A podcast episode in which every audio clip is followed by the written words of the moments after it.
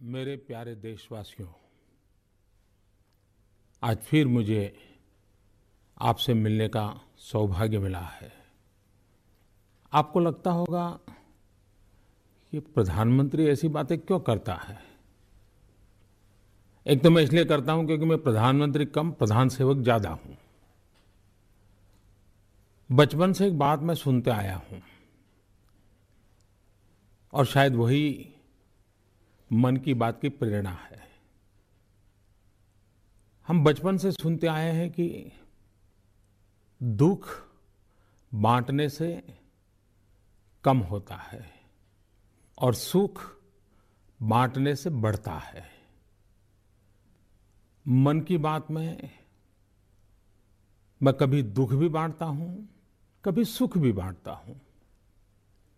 मैं जो बातें करता हूँ वो मेरे मन में कुछ पीड़ाएँ होती हैं, उसको आपके बीच में प्रकट करके अपने मन को हल्का करता हूँ। और कभी कभी सुख की कुछ बातें हैं जो आपके बीच बांट करके मैं उस खुशी को चौगुना करने का प्रयास करता हूँ। मैंने पिछली बार कहा था कि लंबे अरसे से मुझे हमारी युवा पीढ़ी की चिंता हो रही है। चिंता इसलिए नहीं हो रही है कि आपने मुझे प्रधानमंत्री बनाया है। चिंता इसलिए हो रही है कि किसी माँ का लाल, किसी परिवार का बेटा या बेटी ऐसे दलदल में फंस जाते हैं तो उस व्यक्ति का नहीं है। वो पूरा परिवार तबाह हो जाता है। समाज, देश सब कुछ बर्बाद हो जाता है। ड्रग्स, नशा, वह ऐसी भयंकर बीमारी है, ऐसी भयंकर बुराई है, जो अच्छों अच्छों को हिला देती है। मैं जब गुजरात में मुख्यमंत्री के रूप में काम करता था तो मुझे कई बार हमारे अच्छे अच्छे अफसर मिलने आते थे, छुट्टी मांगते थे। मैं पूछता था, क्यों? पहले तो नहीं बोलते थे। लेकिन जरा प्यार से बात करता तो बताते थे कि बेटा बुरी चीज़ में फंसा है। उसको बाहर निकालने के लिए मुझे अब ये सब छोड़ छाड़ करके उसके साथ रहना पड़ेगा। और मैंने देखा था कि जिनको मैं बहुत बहादुर, अच्छे अफसर मानता था, वे भी सर रोना ही बाकी रह जाता था। मैंने ऐसे कई माताएँ देखी है। मैं एक बार पंजाब में गया था तो वहाँ माताएँ मुझे मिली थी। बहुत गुस्सा भी कर रही थी, बहुत पीड़ा व्यक्त कर रही थी। हमने इसकी चिंता समाज के रूप में करनी होगी। और मैं जानता हूँ कि बालक जो इस बुराई में फंसता है तो कभी कभी हम उस बालक को दोषी मानते हैं, बालक को बुरा मानते हैं। हकीकत यह है कि नशा बुरा है, बालक बुरा नहीं है। नशे की लत बुरी है। बालक बुरा नहीं है। हम अपने बालक को बुरा न माने आदत को बुरा माने नशे को बुरा माने और उससे दूर रखने के रास्ते खोजें। बालक को ही धुतकार देंगे तो, तो और नशा करने लग जाएगा। ये अपने आप में एक साइको सोशियो मेडिकल प्रॉब्लम है। और उसको हमने साइको सोशियो मेडिकल प्रॉब्लम के रूप में ही ट्रीट करना पड़ेगा। उसी के रूप में हैंडल करना पड़ेगा। और मैं मानता हूँ कि कुछ समस्याओं का समाधान मेडिकल से परे है। व्यक्ति स्वयं, परिवार, यार दोस्त, समाज, सरकार, कानून, सबको मिलकर के एक दिशा में काम करना पड़ेगा। ये टुकड़ों में करने से समस्या का समाधान नहीं होना है। मैं भी आसाम में डीजीपी की कॉन्फ्रेंस रखी थी। मैंने उनके सामने मेरी पीड़ा को आक्रोश के साथ व्यक्त किया था। मैंने पुलिस डिपार्टमेंट में इसकी गंभीर बहस करने के लिए, उपाय खोजने के लिए कहा है। मैंने डिपार्टमेंट को भी कहा है कि क्यों न हम एक टॉल फ्री हेल्पलाइन शुरू करें, ताकि देश के किसी भी कोने में जिस माँ बाप को ये मुसीबत है कि उनके बेटे में उनको लग रहा है कहीं ड्रग्स की दुनिया में फंसा है, एक तो उनको दुनिया को कहने में शर्म भी आती है, संकोच होता है। कहाँ कहे? एक हेल्पलाइन बनाने के लिए मैंने शासन को कहा है। वो बहुत ही जल्द उस दिशा में ज़रूर सोचेंगे और कुछ करेंगे। उसी प्रकार से मैं जानता हूँ, ड्रग्स तीन बातों को लाता है और मैं उसको कहूँगा एक बुराइयों वाला एक थ्री है। मनोरंजन के थ्री की मैं बात नहीं कर रहा हूँ। एक डी है डार्कनेस, दूसरा डी है डिस्ट्रक्शन, और तीसरा डी है डिवास्टेशन। नशा अंधेरी गली में ले जाता है, विनाश के मोड़ पे आकर खड़ा कर देता है, और बर्बादी का मंजर इसके सिवाय आपके नसीब में कुछ नहीं होता है। इसलिए ये बहुत ही चिंता के विषय पर मैंने चर्चा की है। जब मैंने पिछले मन की बात के कार्यक्रम में इस विषय का स्पर्श किया था देश भर में से करीब सात हज़ार से ज़्यादा चिट्ठियाँ मुझे आकाशवाणी के पते पर आई। सरकार में जो चिट्ठियाँ आई वो अलग। ऑनलाइन सरकारी पोर्टल पर my gov dot in portal पर हज़ारों ईमेल आए। ट्विटर, फेसबुक तो पर शायद लाखों कमेंट्स आई हैं। एक प्रकार से समाज के मन में पड़ी हुई बात एक साथ बाहर आना शुरू हुआ है। मैं विशेष करके देश के मीडिया का भी आभारी हूँ कि इस बात को उन्होंने आगे बढ़ाया। कई टीवी ने विशेष एक एक घंटे के कार्यक्रम किए और मैंने देखा उसमें सिर्फ़ सरकार की बुराइयों का कार्यक्रम नहीं था। एक चिंता थी। और मैं मानता हूँ, एक प्रकार से समस्या से बाहर निकलने की जद्दोजहद थी। और उसके कारण एक अच्छा विचार विमर्श का तो माहौल शुरू हुआ है। सरकार के जिम्मे जो बातें हैं, उन, वो भी सेंसिटाइज हुए उनको भी लगता है कि अब ये उदासीन नहीं रह सकते हैं। मैं कभी कभी नशे में डूबे हुए उन नौजवानों से पूछना चाहता हूँ, क्या कभी आपने सोचा है कि आपको दो घंटे, चार घंटे नशे के लत में शायद एक अलग ज़िंदगी जीने का एहसास होता होगा, परेशानियों से मुक्ति का एहसास होता होगा, लेकिन क्या आपने अपने कभी सोचा है कि जिन पैसों से आप ड्रग्स खरीदते हैं वो पैसे कहाँ जाते हैं? आपने कभी सोचा है? कल्पना कीजिए। यही ड्रग्स के पैसे अगर आतंकवादियों के पास जाते होंगे, इन्हीं पैसों से आतंकवादी अगर शस्त्र खरीदते होंगे, और उन्हीं शस्त्र से कोई आतंकवादी मेरे देश के जवान के सीने में गोलियाँ दाग देता होगा, मेरे देश का जवान शहीद हो जाता होगा तो क्या कभी सोचा है आपने? किसी माँ के लाल को मारने वाला, भारत माँ के प्राण प्रिय देश के लिए जीने, मरने वाले सैनिक के सीने में गोली लगी है? कहीं ऐसा तो नहीं है ना? उस गोली में कहीं न कहीं तुम्हारी नशे की आदत का पैसा भी है। एक बार सोचिए। और जब आप इस बात को सोचोगे, मैं विश्वास से कहता हूँ, आप भी तो भारत माता को प्रेम करते हैं।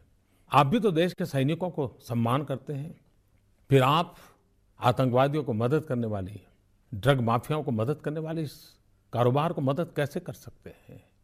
कुछ लोगों को ऐसा लगता है कि जब जीवन में निराशा आ जाती है, विफलता आ जाती है, जीवन में कोई रास्ता नहीं सोचता है, तब आदमी नशे की लत पर चढ़ जाता है।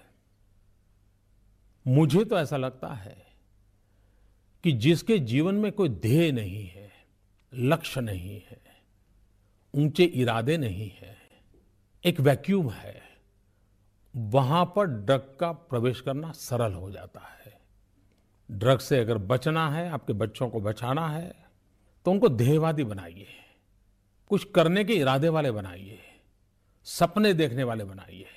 आप देखिए, फिर उसको बाकी चीज़ों की तरफ़ मन ही नहीं लगेगा। उसको लगेगा, नहीं, मुझे करना है। आपने देखा होगा, जो खिलाड़ी होता है, ठंड में रजाई लेकर के सोने का मन सबको करता है, लेकिन वो नहीं सोता है। वो चला जाता है खुले मैदान में, सुबह चार बजे, पाँच बजे चला जाता है। क्यों? ध्येय तय हो चुका है।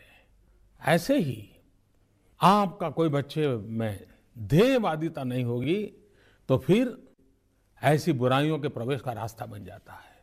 मुझे आज स्वामी विवेकानंद जी के वो शब्द याद आते हैं। हर युवक के लिए वो बहुत सटीक वाक्य है उनके। और मुझे विश्वास है कि वाक्य आप बार बार गुनगुनाए। स्वामी विवेकानंद जी ने कहा है, एक विचार को ले लो। उस विचार को अपना जीवन बना दो। उसके बारे में सोचो, उसके सपने देखो, उस विचार को जीवन में उतार लो।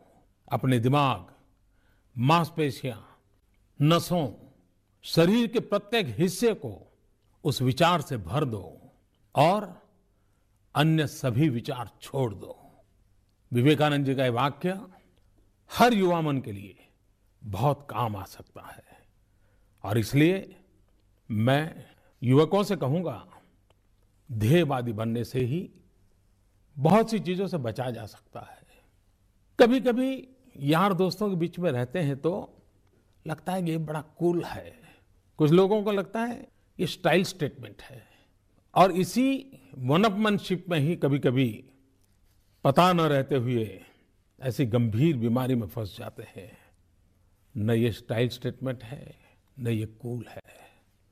हकीकत में तो ये बर्बादी का मंजर है। और इसलिए हम सबके हृदय से अपने साथियों को मैं जब नशे के गौरवगान होते हो हम अपनी अपनी मज़ा की बातें बताते हो, तालियाँ लेते हो, तब नो कहने की हिम्मत कीजिए, रिजेक्ट करने की हिम्मत कीजिए। इतना ही नहीं उनको भी ये गलत कर रहे हो, अनुचित कर रहे हो, ये कहने की आप हिम्मत जताइए। मैं माता पिता से भी कहना चाहता हूँ, हमारे पास आजकल समय नहीं है, दौड़ रहे हैं, ज़िंदगी का गुजारा करने के लिए दौड़ना पड़ रहा है, अपने जीवन को और अच्छा बनाने के लिए दौड़ना पड़ रहा है, लेकिन इस दौड़ के बीच में भी अपने बच्चों के लिए हमारे पास समय है क्या? क्या कभी हमने देखा है कि हम ज़्यादातर अपने बच्चों के साथ उनकी लौकिक प्रगति की ही चर्चा करते हैं? कितने मार्क्स लाया? एग्ज़ाम कैसी गई? ज़्यादातर क्या खाना है, क्या नहीं खाना है? या कभी कहाँ जाना है, कहाँ नहीं जाना है? हमारी बातों का दायरा इतना सीमित है।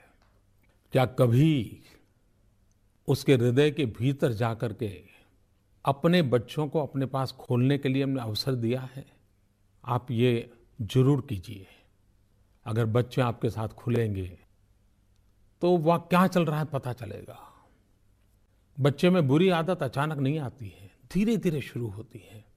और जैसे जैसे बुराई शुरू होती है तो घर में उसका बदलाव भी शुरू होता है। उस बदलाव को बारीकी से देखना चाहिए। उस बदलाव को अगर बारीकी से देखेंगे तो मुझे विश्वास है कि आप बिल्कुल बिगिनिंग में ही अपने बालक को बचा लेंगे। उसके यार दोस्तों की भी जानकारी रखिए।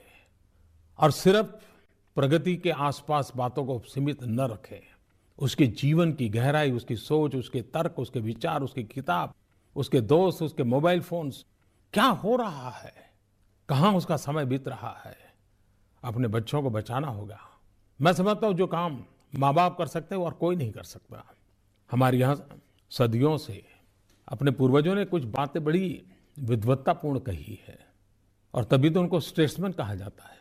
हमारे यहाँ कहा जाता है, पाँच वर्ष लव लीजिए दसलऊ ताड़न दे पाँच वर्ष लव लीजिए दसलऊ ताड़न दे सुत ही सोलह वर्ष में मित्र सरिस गनी दे सुत ही सोलह वर्ष में मित्र सरिस गनि दे कहने का तात्पर्य यह है कि बच्चे की पाँच वर्ष की आयु तक माता पिता प्रेम और दुलार का व्यवहार रखें।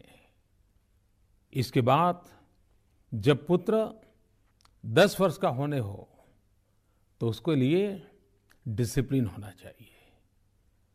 डिसिप्लिन का आग्रह होना चाहिए। और कभी कभी हमने देखा है कि जो समझदार माँ रूठ जाती है, एक दिन बच्चे से बात नहीं करती है। बच्चे के लिए बहुत बड़ा दंड होता है। दंड माँ तो अपने को देती है, लेकिन बच्चे को भी सजा हो जाती है। माँ कह दे कि बस आज मैं बोलूँगी नहीं। आप देखिए, दस साल का बच्चा पूरे दिन परेशान हो जाता है, वो अपनी आदत बदल देता है।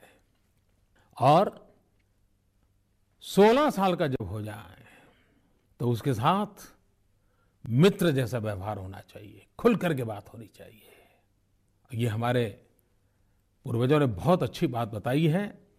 मैं चाहता हूँ कि ये हमारे पारिवारिक जीवन में इसका कैसे हो, उपयोग। एक बात मैं देख रहा हूँ दवाई बेचने वालों की। कभी कभी तो दवाइयों के साथ ही इस प्रकार की चीज़ें आ जाती है। जब तक डॉक्टर के प्रिस्क्रिप्शन के बिना ऐसी दवाइयाँ न दी जाएँ। कभी कभी तो कफ सिरप भी ड्रग्स की आदत देने की शुरुआत बन जाता है। नशे की आदत की शुरुआत बन जाता है। बहुत सी चीज़ें हैं, मैं इसकी चर्चा करना नहीं चाहता हूँ। लेकिन इस डिसिप्लिन को भी हमको स्वीकार करना होगा। इन दिनों अच्छी पढ़ाई के लिए, गाँव के बच्चे भी अपना राज्य छोड़ करके अच्छी जगह पर एडमिशन के लिए बोर्डिंग लाइफ जीते हैं, हॉस्टल में जीते हैं। मैंने ऐसा सुना है कि वो कभी कभी इस बुराइयों का प्रवेश द्वार बन जाता है। इसके विषय में शैक्षिक संस्थाओं ने, समाज ने, सुरक्षा बलों ने सबने बड़ी जागरूकता रखनी पड़ेगी।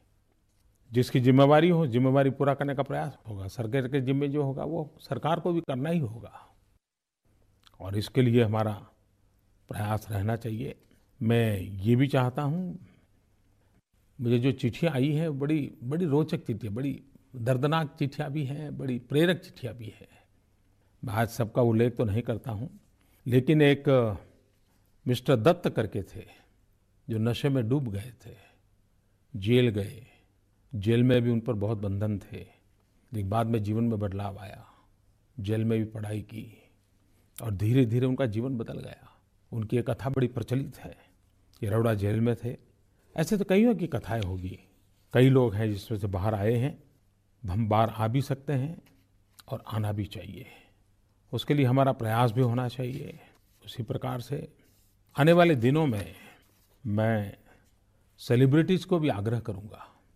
चाहे सिने कलाकार हो, खेल जगत से जुड़े हुए लोग हो, सार्वजनिक जीवन से लोग जुड़े हुए हो, सांस्कृतिक संत जगत हो, हर जगह से इस विषय पर बार बार लोगों को जहाँ भी अवसर मिले, हमने जागरूक रखना चाहिए संदेश देते रहना चाहिए। उससे एक ज़रूर लाभ होगा।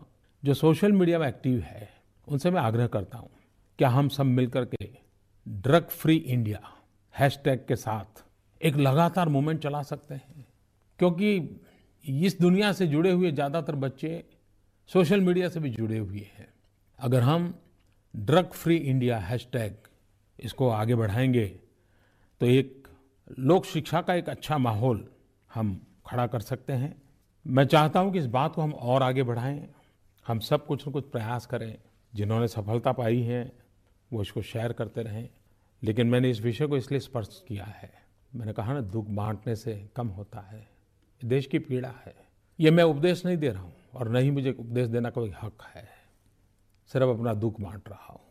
या तो जिन परिवारों में ये दुख है, उस दुख में मैं शरीक होना चाहता हूँ और मैं एक जिम्मेवारी का माहौल क्रिएट करना चाहता हूँ। हो सकता है, इस विषय में मतमतांतर हो सकते हैं, लेकिन कहीं से तो शुरू करना पड़ेगा। मैंने कहा था मैं खुशियाँ भी बांटना चाहता हूँ। मुझे गत सप्ताह ब्लाइंड क्रिकेट टीम से मिलने का मौका मिला। वर्ल्ड कप जीत करके आए थे। लेकिन उनका जो मैंने उत्साह देखा, उमंग देखा, आत्मविश्वास देखा, परमात्मा ने जिसे हमें आँखें दिए हैं, हाथ पैर दिए हैं, सब कुछ दिया है। लेकिन शायद ऐसा जज्बा हमारे पास नहीं है जो मैंने उन ब्लाइंड क्रिकेटियरों में देखा था। क्या उमंग था, क्या उत्साह था। यानी मुझे भी उनको मिलकर के ऊर्जा मिली, मुझे भी ऊर्जा मिली। सचमुच में ऐसी बातें जीवन को बड़ा बड़ा ही आनंद देती है। पिछले दिनों एक खबर चर्चा में रही। जम्मू कश्मीर के क्रिकेट टीम ने मुंबई जाकर के मुंबई की टीम को हराया। मैं इसे हार जीत के रूप में नहीं देख रहा हूँ। मैं इस घटना को दूसरे रूप में देख रहा हूँ। पिछले लंबे समय से कश्मीर में बाढ़ के कारण सारे मैदान पानी से भरे थे। कश्मीर संकटों से गुजर रहा है, हम जानते हैं। कठिनाइयों के बीच भी इस टीम ने जो टीम स्पिरिट के साथ, बुलंदी के हौसले के साथ जो विजय प्राप्त किया है, वह अभूतपूर्व है। और इसलिए कठिनाइयाँ हैं, विपरीत परिस्थितियाँ हो, संकट हो, उसके बावजूद भी लक्ष्य को कैसे प्राप्त किया जा सकता है, ये जम्मू कश्मीर के युवकों ने दिखाया है। इसलिए मुझे इस बात को सुनकर के विशेष आनंद हुआ, गौरव हुआ, और मैं इन सभी खिलाड़ियों को बधाई देता हूँ। दो दिन पहले यूनाइटेड नेशन ने योग को पूरा विश्व 21 जून को योग दिवस में माने, इसके लिए स्वीकृति दी।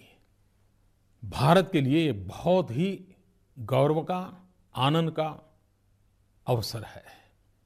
सदियों से हमारे पूर्वजों ने इस महान परंपरा को विकसित किया था। उसने आज विश्व जुड़ गया। योग व्यक्ति के जीवन में तो लाभ करता था, लेकिन योग ने यह भी दिखा दिया, वो दुनिया को जोड़ने का कारण बन सकता है। सारी दुनिया योग के मुद्दे पर यूएन में जुड़ गई। और मैं देख रहा हूँ कि सर्वसम्मति से प्रस्ताव दो दिन पहले पारित हुआ। और 177 देश 177 कंट्रीज़ को स्पॉन्सर बने। भूतकाल में नेल्सन मंडेला जी के जन्मदिन को मनाने का निर्णय हुआ था। तब 165 कंट्रीज़ को स्पॉन्सर बनी थी। उसके पूर्व इंटरनेशनल टॉयलेट के लिए प्रयास हुआ था तो 122 कंट्री स्पॉन्सर हुई थी। उसके पहले 2 अक्टूबर को नॉन वायलेंस डे के लिए 140 कंट्री को स्पॉन्सर बनी थी। इस प्रकार के प्रस्ताव में 177 कंट्री ने को स्पॉन्सर बनना यानी एक वर्ल्ड रिकॉर्ड हो गया है। दुनिया के सभी देशों का मैं आभारी हूँ। जिन्होंने भारत की इस भावना का आदर किया और विश्व योग दिवस मनाने का निर्णय किया, हम सबका दायित्व बनता है कि योग की सही भावना लोगों तक पहुँचे। पिछले सप्ताह मुझे मुख्यमंत्रियों की मीटिंग करने का अवसर मिला था। मुख्यमंत्रियों की मीटिंग तो 50 साल से हो ही रही है 60 साल से हो रही है। लेकिन इस बार प्रधानमंत्री के निवास स्थान पर मिलना हुआ और उससे भी अधिक हमने एक रिट्रीट का कार्यक्रम प्रारंभ किया, जिसमें हाथ में कोई कागज़ नहीं, कलम नहीं, साथ में कोई अफसर नहीं, कोई फ़ाइल नहीं, सभी मुख्यमंत्री और प्रधानमंत्री बराबर के मित्र के रूप में बैठे। दो ढाई घंटों तक समाज के, देश के भिन्न भिन्न विषयों पर बहुत गंभीरतापूर्वक बातें की और हल्के फुल्के वातावरण में बातें की, मन खोल करके बातें की। कहीं उस पर राजनीति की छाया नहीं थी। मेरे लिए ये बहुत ही आनंददायक अनुभूति थी। उसको भी मैं आपके बीच शेयर करना चाहता हूँ। पिछले सप्ताह मुझे नॉर्थ ईस्ट जाने का अवसर मिला। मैं तीन दिन वहाँ रहा। मैं देश के युवकों को विशेष आग्रह करता हूँ कि आपको अगर ताजमहल देखने का मन करता है, आपको अगर सिंगापुर देखने का मन करता है, आपको कभी दुबई देखने का मन करता है, मैं कहता हूँ, दोस्तों प्रकृति देखनी है, ईश्वर का प्राकृतिक रूप देखना है तो आप नॉर्थ ईस्ट ज़रूर जाइए। मैं पहले भी जाता था, लेकिन प्रधानमंत्री के रूप में जब गया तो वहाँ की शक्ति को पहचानने का प्रयास किया। अपार शक्तियों की संभावनाओं से भरा हुआ हमारा नॉर्थ ईस्ट है। इतने प्यारे लोग हैं, इतना उत्तम वातावरण है। मैं सचमुच में बहुत आनंद लेकर के आया हूँ। कभी कभी लोग पूछते हैं ना, मोदी जी, आप थकते नहीं है क्या? मैं कहता हूँ, नॉर्थ ईस्ट जाकर तो लगता है शायद कहीं कोने में भी थकान हुई होगी तो वो भी चली गई। इतना मुझे आनंद आया। और जो प्यार दिया वहाँ के लोगों ने, जो मेरा स्वागत, सम्मान, वो तो एक बात है, लेकिन जो अपनापन था, वो सचमुच में मन को छूने वाला था, दिल को छूने वाला था। मैं आपको भी कहूँगा, ये सिर्फ़ मोदी को ही ये मज़ा लेने का अधिकार नहीं है। भारत के हर देशवासी को है। आप ज़रूर इसकी मज़ा लीजिए। अगली बंकनी बात होगी, तब तो 2015 आ जाएगी 2014 का मेरा शायद आखिरी कार्यक्रम है। मेरी आप सबको क्रिसमस की बहुत बहुत शुभकामनाएँ हैं। 2015 के नव वर्ष की मैं एडवांस में आप सबको बहुत बहुत शुभकामनाएँ देता हूँ। मेरे लिए ये भी खुशी की बात है कि मेरे मन की बात को रीजनल लैंग्वेज की जो रेडियो के चैनल्स है, आपकी जो प्रादेशिक चैनल है, उसमें जिस दिन सुबह मेरी मन की बात होती, उस दिन रात को आठ बजे प्रादेशिक भाषा में होती है।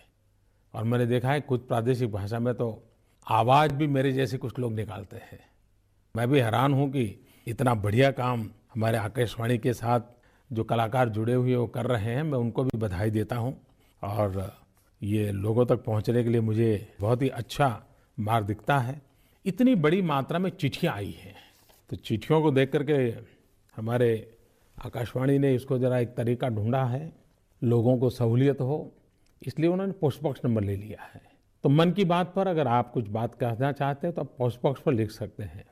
और Mann Ki Baat post box one one one Akashvani, New Delhi. मुझे इंतज़ार रहेगा आपके पत्रों का। आपको पता नहीं है, आपके पत्र मेरे लिए प्रेरणा बन जाते हैं।